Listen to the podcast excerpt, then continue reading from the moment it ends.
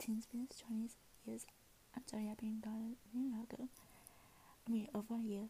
Yes, I've changed the time from how we, we changed the past to teens versus Chinese years.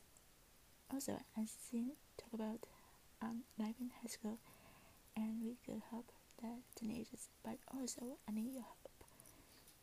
Uh, sorry, uh, help. Can tell me what I could talk about for my next episode? Lot, and thank you.